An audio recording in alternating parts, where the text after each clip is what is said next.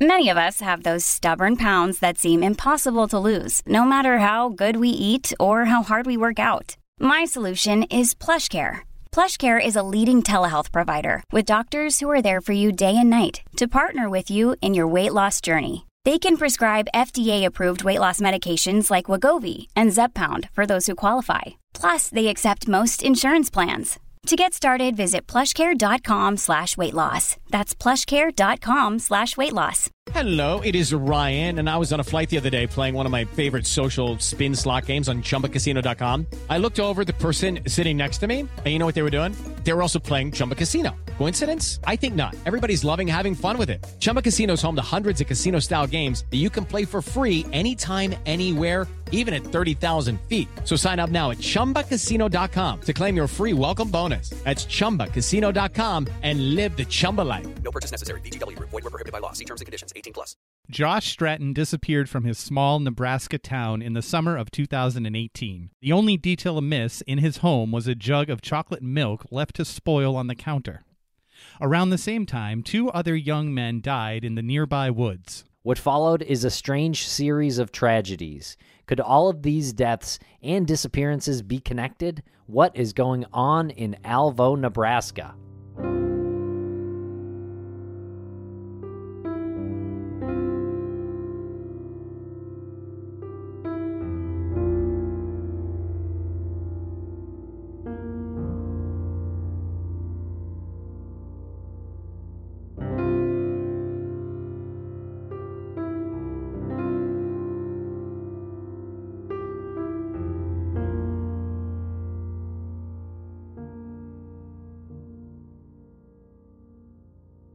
Welcome back to Missing. I'm Tim here today with Lance. Lance, how are you today?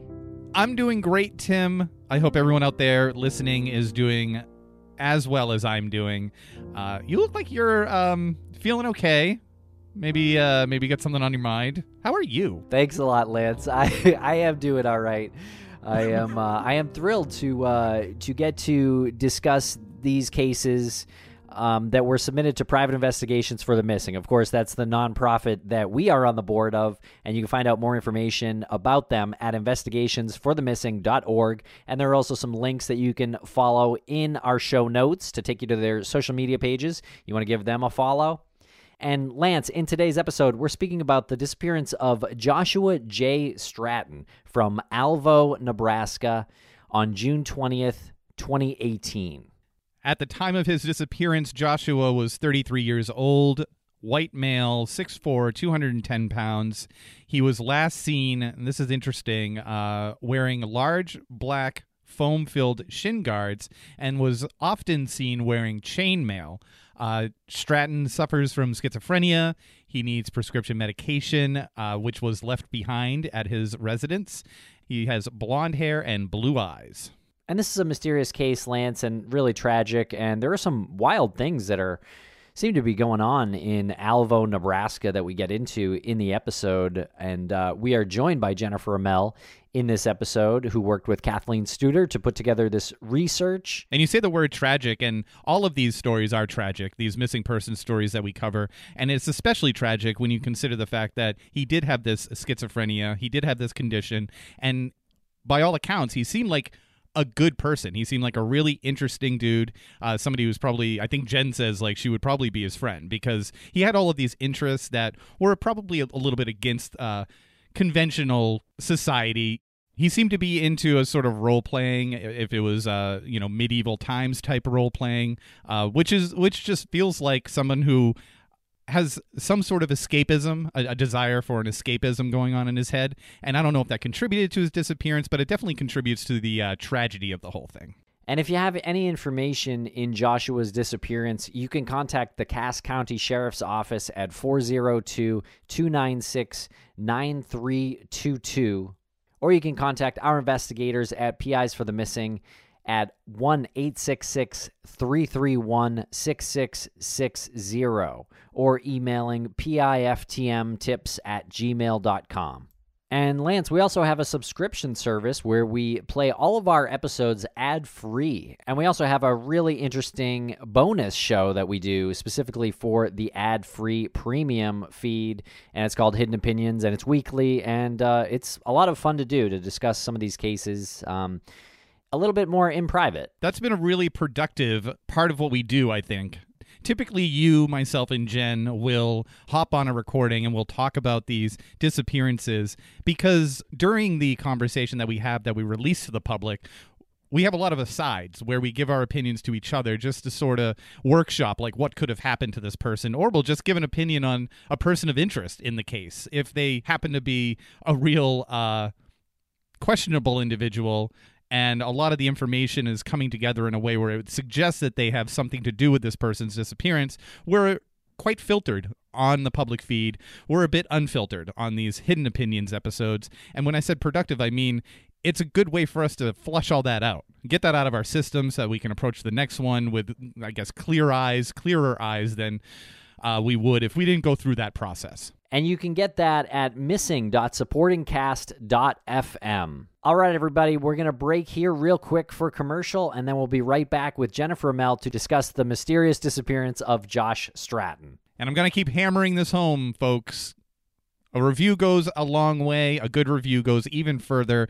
Swing by wherever you listen to podcasts, and if they have the five star option available, go ahead and click that. Leave us some kind words. It really does, as I said, go a long way in keeping us on these airwaves, giving you these stories, and raising the visibility of these missing persons as much as possible.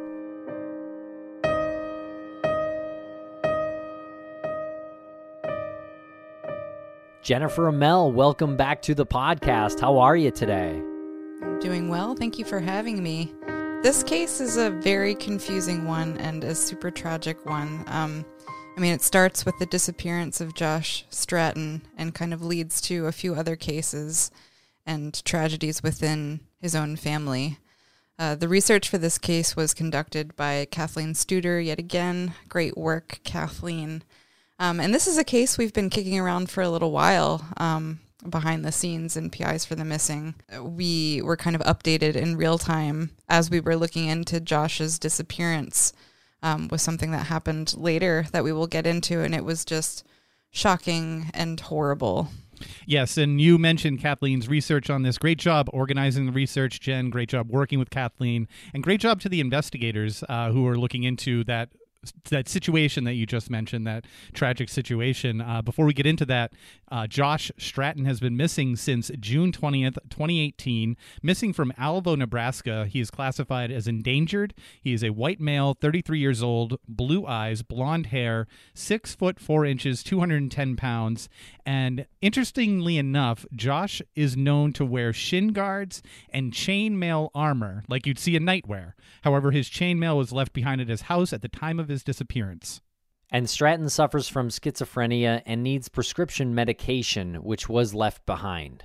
Yeah, I mean it's it's a little bizarre to hear that somebody would regularly wear chainmail. I think Josh kind of marched to the beat of his own drum for sure and dressed how he wanted to dress. Um, shot bows, like knew how to sword fight and all this stuff.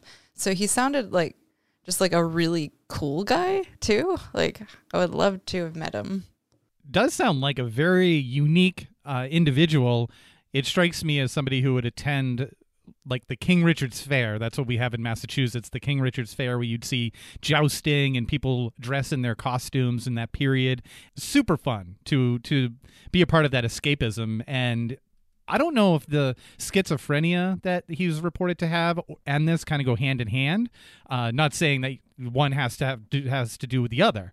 Um, but I, I wonder how much of that uh, influenced the other. Does that make sense? Mm-hmm. Yeah. Yeah, definitely. I think um, with these like neurodivergent classifications that we have for people, you generally see people with like very focused interests and not really a mind for how that might make you appear to other people he didn't really care that he dressed different than other people. And I think I think that's pretty awesome. Joshua is the son of Wendy Gaida and Greg Stratton. He has three brothers and one sister. He lived in a small house owned by his dad in Alvo, Nebraska. The house was in town, and he lived there independently while his father lived a few miles outside of Alvo on a parcel that is just over 77 acres. His younger brother Andrew also lived with his father. His mother Wendy and her husband lived in Oklahoma at the time that Joshua went missing.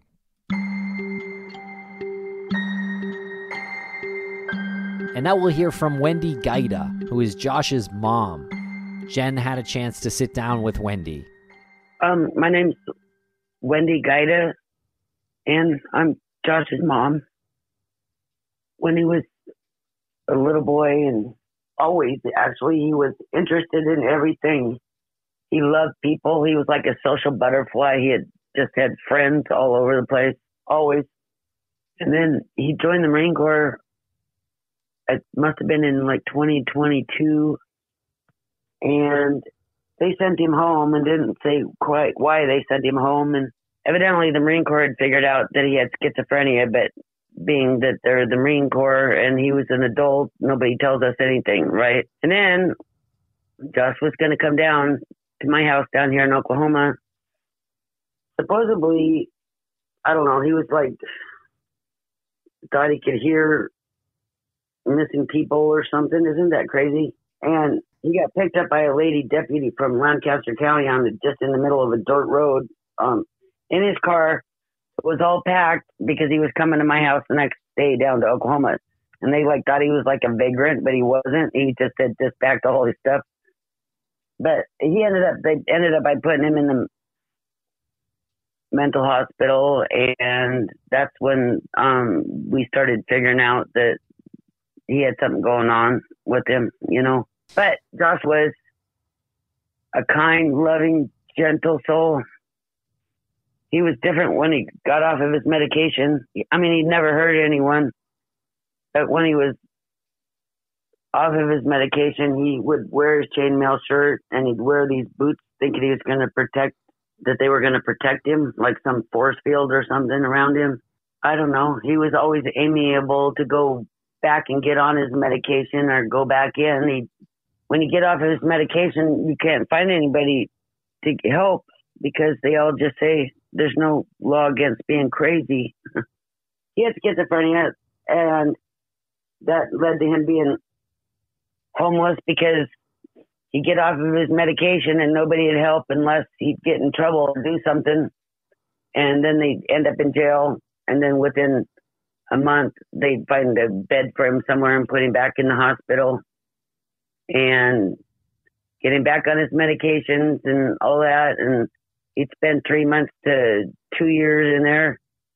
And then they let him out. And once he was doing good, just like the last time, he was doing so good, they dropped him from his program. And then he doesn't have access to his counselors, the guy that helped him with the housing and all that, you know, and he just falls all apart. I keep trying to call people, call the attorney general, call the, right to the governor, call, try to get a hold of his old counselors and stuff who act like they never ever knew who he was, never heard of him, and and until he com- falls completely apart, um, nobody helps. You know, until they lose absolutely every single thing they have and fall completely apart and have nothing and are standing on the street, then they'll help. I had Josh was doing so good last time he got out of the hospital. I was at his apartment and it was spotlessly clean, meticulous.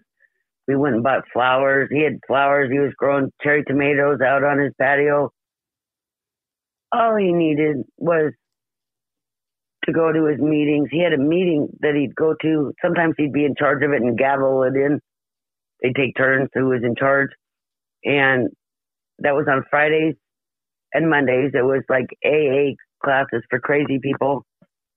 And, um, but they just keep each other accountable. Like, did you take your medication? Did you make it to your appointments? Did you do this?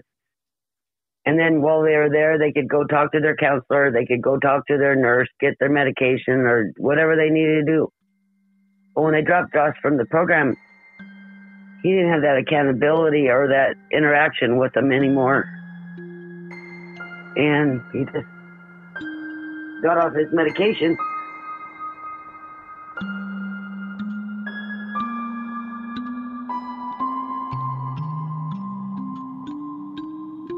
And Jen, I understand Josh posted to Facebook a lot. Can you tell us a little bit about that? Yeah, I mean, had the chance to sort of cull through his Facebook profile, uh, whatever was public facing, and Kathleen did as well. And we were both kind of confused and interested on the kinds of things that he would post on there. A lot of the posts are pictures of writings that Josh did um, and drawings as well. A lot of these seemed similar to a thing called hypergraphia or hypographia. People with schizophrenia will often kind of do these overlaying writings and drawings. So it's like scribblings on pages, just like kind of stream of consciousness thoughts, but it's, it's like over and over and over again on each other. And like in all of these posts, there was like so many allusions to spirituality. So that must have been an interest of Josh's. He posts about Buddhism, um, some Vedic symbols, some Kabbalah, which is Jewish mysticism. Um, he also seemed to be interested in philosophy as well, which definitely goes hand in hand with that spirituality stuff he had quotes from Aristotle and Plato, and he posted things on Descartes. And uh, on each one of these posts, Josh would comment on his own post with his own theories and kind of commentaries on these things. So it was interesting to read through, um, and it must have made for like really cool discussion with his friends too. I mean, I myself like love reading about these things. It's just a little bit difficult to kind of piece together what was actually going on in Josh's mind at the time of his disappearance. And I have a question for you. In the uh, research, you noted that uh, he had theories on the passions, and you quoted that the passions. Is that the the religious theory about, I, I guess, like almost denying your body of its natural passions in order to seek wisdom? Is that is it? Am I on the right path there? Yeah, yeah. Um, the the spirituality component grew out of Descartes' mm-hmm. theories on the passions, and I am by no means a scholar on Descartes, but he thought that the passions, like your emotions, your your loves, your um, passions. Um, yeah, your passions. I mean, passions also translate literally translates literally to sufferings as well. Mm-hmm. So Descartes thought that these passions lived in one part of your brain, and in order to attain reason, you needed to do away with those passions. Um, yeah, it gets much more involved in that, but I think um, that would definitely be of interest to someone like Josh if he did struggle with some mental illnesses. It's like in order to achieve like spiritual enlightenment or, you know, absolute reason and logic, I need to do away with these kind of like cumbersome human emotions. I think that's really fascinating when we're putting that in the context of a missing individual, especially somebody with the diagnosis of schizophrenia and his unique uh, interests in um, all of these philosophies. I think that that is something that's really crucial when we're looking at this particular disappearance. How so? Due to the fact that maybe he wanted to cleanse himself in some way that he wanted to deny himself of these feelings that he might be having that he might for whatever reason feel guilty about. And maybe a, a, quest was something that was on his mind that he had to go on a journey on foot that he had to you know had to go out and like physically suffer uh, physically uh, experience things that challenged him that that he could almost retrain or or not retrain but reprogram his brain where he wouldn't be feeling these things anymore. Yeah that's a really interesting point. Yeah i hadn't considered that and Josh was last seen on Wednesday, June 20th, 2018, when his dad took him grocery shopping and then dropped him off at his house. It's unknown the time frame that the drop off happened. And the next day, one of Josh's friends came to visit him and noticed the back door of the house was open and there was chocolate milk left out on the counter. This is a, a strange detail to note. Um, but his friend was talking to WOWT News, and there's a quote from him that said, The milk outside the refrigerator Josh was a pretty big fanatic about chocolate milk, and it's not like him to leave that out and spoil it. So this seemed to be like a regular behavior of Josh, Josh's that he would always drink chocolate milk and would always have it on hand. So the fact that it was left out, he had bought it, he usually drinks it, was like a thing that was strange to his friend.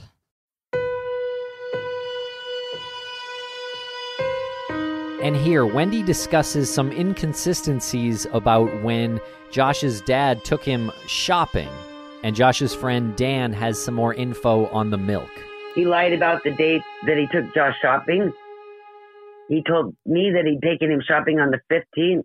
He must have told the Cass County Sheriff's the 23rd because that's what it said on Josh's missing po- person poster. And when Josh's friend Dan called on the 21st from Josh's driveway to ask Greg if Josh was over at his house, Greg said that he hadn't seen him in a while and that he had taken him shopping a couple days before, which would have been like the 18th or the 19th, right? Right.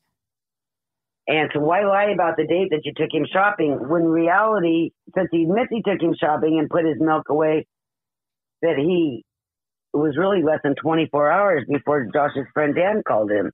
Right. So that puts the shopping day on the 20th.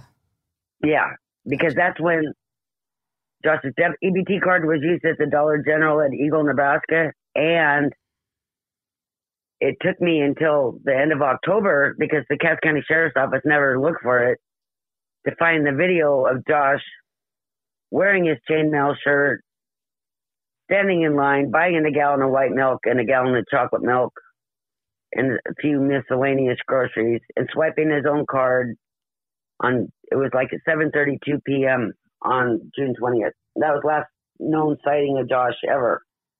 When Josh's friend Dan got there the next day, he noticed that there was a gallon of white milk and a half a gallon of chocolate milk sitting on what should have been Josh's kitchen floor. Why would Josh have bought so much milk if he didn't have any place to keep it? I said, did he have a cooler or something? And Greg said that, oh, he said, oh, there's a refrigerator out in the garage. He says, I put Josh's milk away for him. I said, really? I said, then what was it doing on the floor? And he said, Oh, I must have taken it out so it wouldn't spoil.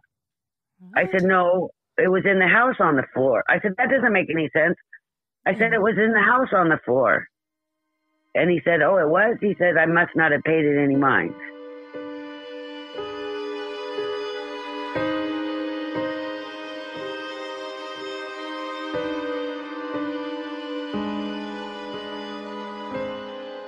Anytime there's something like that that's has this immediate feel to it, I always ask myself, what would it have to take for me to leave behind something that I was just about to do? And if the chocolate milk was so important to him, like his friend says, I mean, it obviously must be because he noted that to the news that the chocolate milk was important.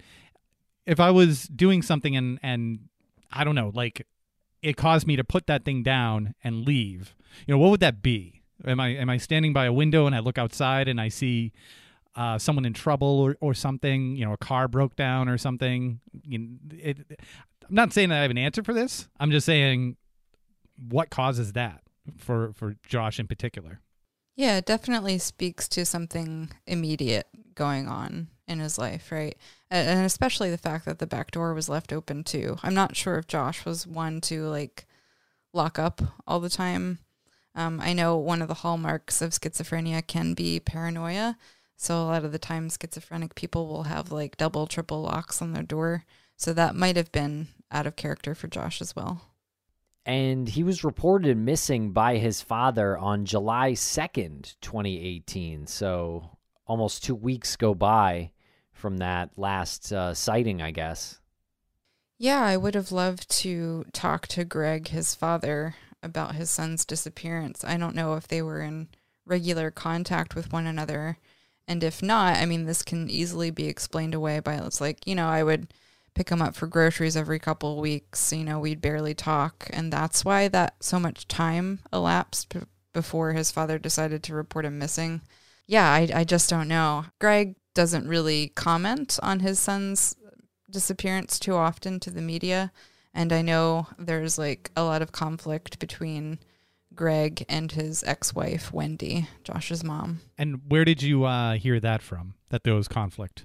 Yeah, that's a good question. Um, the person who submitted Josh's case to PIs for the Missing uh, had had a lot of strong feelings about the relationship between Greg and his son Josh. Um, can't really comment too much more on that because we haven't been able to find any facts to really back that up. Um, all we know for sure is that Greg was the last one to see Josh, according to the record. And Josh had a vehicle, so it doesn't sound like Greg was probably giving him a lot of rides. Um, but the vehicle and the keys were still at the house. So Josh, when he went missing, he didn't take his car or his keys. Apparently, he walked around a lot, but still, um, this is suspicious. Yeah, if he's going to get far, he probably would have taken his car, right? Yeah. I think that brings me back to the chocolate milk that's sitting outside of the fridge. That whatever happened outside his window, which I'm imagining is what caused him to go outside, was enough where he thought that he would be right back.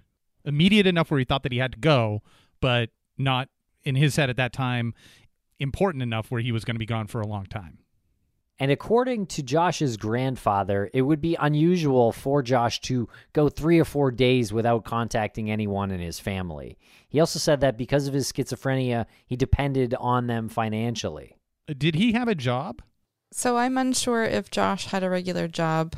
He did post on Facebook that he worked at a pot farm. Um, I'm not sure if that was just like facetious and kind of spoke to his lifestyle a bit, or if that was an actual job he held down and and uh, made money through. And we'll be right back after a quick word from our sponsors. Thanks to our sponsors, and now we're back to the program. And his mother, Wendy, insists that he wouldn't just walk away, and she's convinced that he was met with foul play. Wendy speaks to some of the rumors about Josh's disappearance and how she made some calls herself. Well, I spent 22 years working construction. So I looked up and found the name of the construction company. I called them and talked to the project manager, explained to him that and Josh had been living there in Alvo and that um, his dad thought that somehow he might have ended up there in the road construction. Well, even I work in construction, you're working on this, what you're working on. If somebody had been up there burying somebody or doing something like that, somebody would have noticed. You'd see. I mean, you know what I mean? There's just no way somebody else could come on your job site and bury somebody and you wouldn't notice it. And furthermore, when contacted by news sources, his father Greg has refused to comment. And not much more is known about the circumstances surrounding Josh's disappearance. Um, Jen, no one knows if he had a cell phone or anything? Yeah, we weren't able to find any information that was publicly available about Josh owning a phone, using it, if he had brought it with him, if he did have one. This is this is an interesting case. We struggled to get information about like the actual details of his disappearance. We really don't know much. We can't establish a timeline even because Greg, uh, his father, didn't even give a time about when he dropped Josh off. All we know is the day and that he was technically the last person to see him.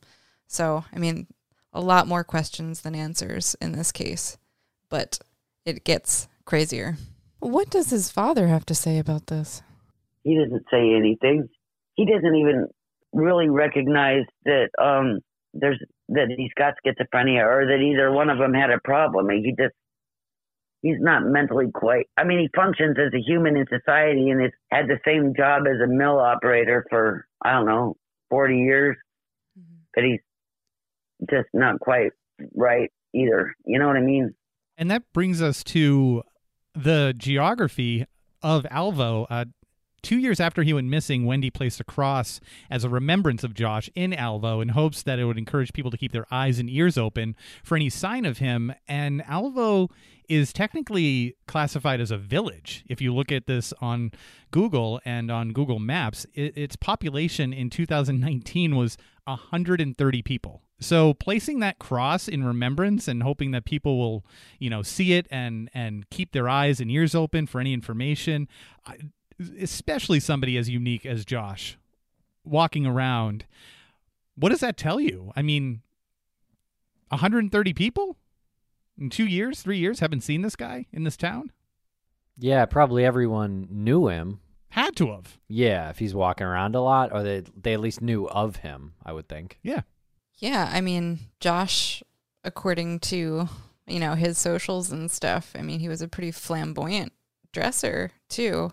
So if you saw a guy walking around in chainmail, like around town, you would for sure remember him and wonder what happened to him. So Alvo is mainly residential, with the exception of a fire department and a United Methodist Church. I think it's impressive that a village with 130 people has a fire department in the first place. Uh, it's also located about 30 minutes east of Lincoln and about 30 minutes southwest of the outskirts of Omaha, and those are Nebraska's two most populous cities. So not very far away. It feels like it's sort of nestled in there, this like little village community uh, in between the two most populous cities. Yeah, so you could pretty easily, if you had a vehicle or like got a ride, you could pretty easily get lost in those larger cities. But when we look at like Google Map, um, like satellite imagery of uh, Cass County, it's like super rural. I mean, there's lots of dirt roads, um, like farmland, woods, lots of places to to hide or not be found. And some other mysteries occurred that summer in that same area. And Eagle, Nebraska is less than 10 miles and 10 minutes to the southwest of Alvo. The same summer that Josh went missing, two young men from Eagle were found with apparent self inflicted gunshot wounds within a month and within sight distance of each other on a dirt road that is a border between Cass and Lancaster County, Nebraska. Yeah, so we this is super bizarre. We have two young men, one 30, one 19 years old. Uh, one's called Brandon Bean Retzlaff, and the other was called Hunter Paxson. Brandon was about 30 years old when he passed away on Sunday, July 15th. And this is just what, almost a month after Josh goes missing. He was unfortunately a father to three sons, a partner to their mother, um, a hard worker, and a friend to a lot of people. He was described as selfless and generous and really did a lot of good work in his community. And then the other young man was only 19. This is Hunter. He died on Monday, August 13th. So that same summer, just about a month after that. So we've got these three deaths occur- occurring in the same area within one month of each other, almost to a T, like plus or minus a few days. Um, Hunter was in college seeking a doctorate in psychology, and he founded the MFAB, the Midwest Friends Against Bullying, with a it was a group with over 800 members, so another like active member of his community and trying to improve situations for a lot of people. Hunter was also on the autism spectrum, and he actually won a state speech in 2015 describing what it was like to live with autism. And Brandon was found in Cass County, and Hunter was found in Lancaster County. We sort of mentioned that both of these young men were found along this dirt road that separated the two counties. Super bizarre, guys. Yeah. And Eagle is a, a small town too. It's um, population just over a thousand people. And Brandon and Hunter's parents don't believe that their children willingly took their own lives. They actually got together with a local news agency who did a story describing the events, including Josh's disappearance earlier, as possibly being related. Yeah, so we have like the media tying these three, well, one disappearance, two deaths together. And I mean, it makes sense because the geographic area is is pretty close, um, and the timeline is pretty close. We mentioned before it's just a month apart between each young man. I would love to know more about these gunshot wounds of Hunter and Brandon. I mean, just because they appeared to be self inflicted doesn't mean they weren't coerced in some way. And that's just like a horrifying scene to imagine. Because you don't even know where on their persons they had these gunshot wounds, correct? Mm. Right, yeah. And each one of these took place about a month apart. Considering how small the towns are, it would be pretty conceivable that the three young men, Brandon, Josh, and Hunter, all knew each other. I mean, that's not outside the realm of possibilities. Yeah, especially Brandon and Josh because they were like kind of around the same age and may have even gone to the same school as well. Hunter was quite a bit younger, so maybe he didn't kind of travel in the same circles. But yeah, this is two small towns that are cl- nearby each other, so I can't imagine that they either wouldn't know each other or wouldn't have people in common that they knew. Was it known at all whether either one of these other individuals, Brandon or Josh, were they members of the Midwest Friends Against Bullying group? That is a great question. It'd be something to look into for sure. I mean, with 800, think of that, 800 members. That is, that's like six and a half times the size of Alvo, and it's almost the size of Eagle. So this this young man put together a group, founded a group against bullying that had almost as many members as Eagle, Nebraska. The population of Eagle, Nebraska. I would find it very hard to believe if Josh and or Brandon were not in that group or knew somebody in that group. But I think it's really important to mention that the parents and people who knew Hunter and Brandon didn't know them to be experiencing any kind of mental illness. Um, they both seemed happy with their lives. They were like active members of their communities and really cited no reason why either person would take their own life. And the Cass County Sheriff agreed that it was odd. And so they are looking into the situation. Uh, Jen, so to be clear, law enforcement is on record saying that the apparent suicides of these two young men, that's odd, and they're looking into it. Yes, they haven't um, reclassified these deaths as homicides at this juncture, as far as I know.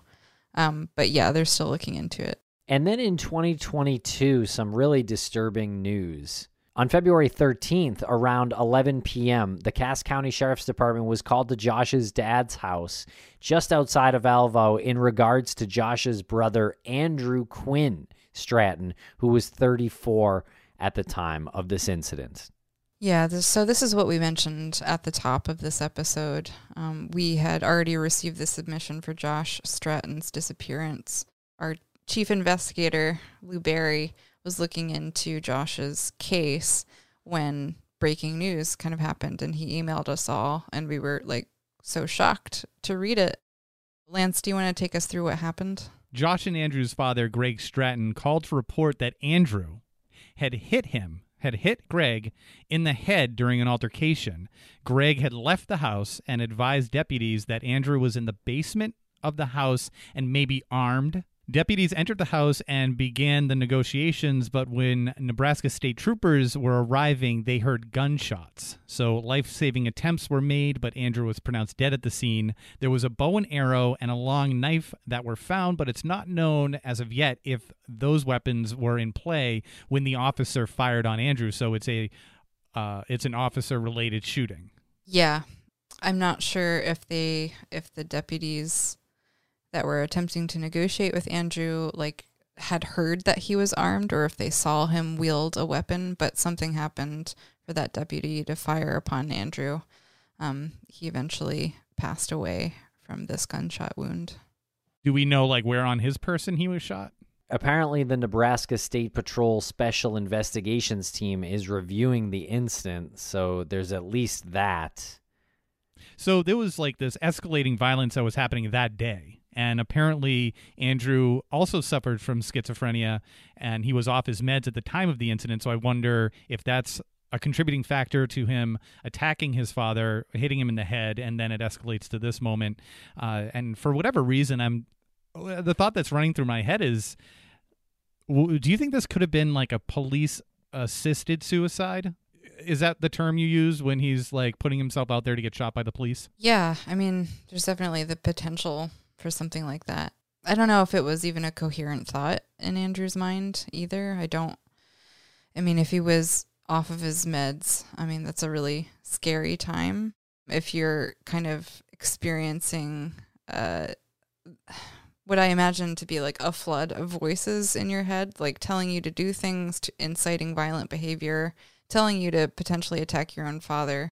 That's super scary and may have contributed to uh, why officers felt threatened by Andrew's behavior and why they fired at him. My heart so goes out to Greg and Wendy. I, I can't believe that they are attempting to find their one son and then this happens. Like, uh, what tragedy. And the two incidents aren't apparently connected. It is not believed that Andrew's death has anything to do with the disappearance of his brother Josh. That's correct, Jen? Yeah, I mean that's that's the official party line according to law enforcement. I mean, I I don't see how they could be connected because we know exactly what happened with Andrew. I mean, it's not like he disappeared and was found dead and we don't know what happened. I mean, he he was shot by an officer during this in- incident. What I do find maybe a, a kind of a bizarre coincidence is that Greg is involved in both scenes basically. I mean, we don't know what was going on between him and Josh. Uh, we know that he took him out grocery shopping and then dropped him back off at his home, and we don't know what transpired after that. And then we've got this separate incident with his other son who lived with him, and you know this violence occurs between the two of them. Not insinuating anything from that. It's just interesting that Greg was there at both times. If anyone's got any information in the disappearance of Josh Stratton, please call the Cass County Sheriff's Office at 402 296 9322. And also, please feel free to reach out to Private Investigations for the Missing and investigationsforthemissing.org. There's a tip line, 866 331 6660. Or you can email them at PIF tmtips at gmail.com. You can email them about this particular disappearance or any of the other ones you've heard on the Missing podcast.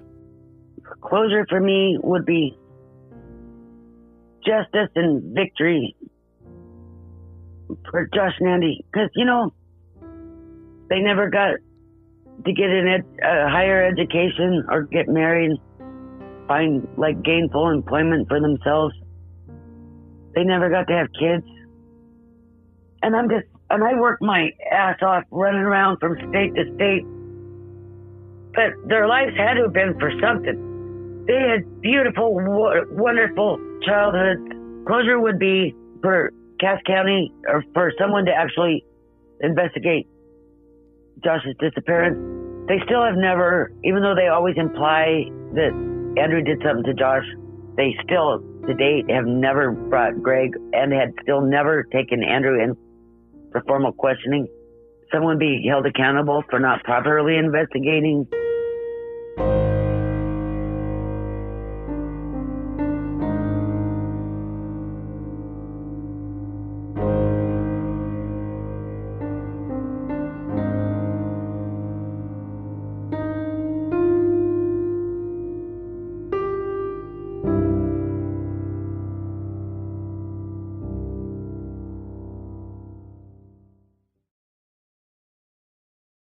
Hello, it is Ryan, and we could all use an extra bright spot in our day, couldn't we? Just to make up for things like sitting in traffic, doing the dishes, counting your steps, you know, all the mundane stuff. That is why I'm such a big fan of Chumba Casino. Chumba Casino has all your favorite social casino style games that you can play for free anytime, anywhere with daily bonuses. That should brighten your day a little.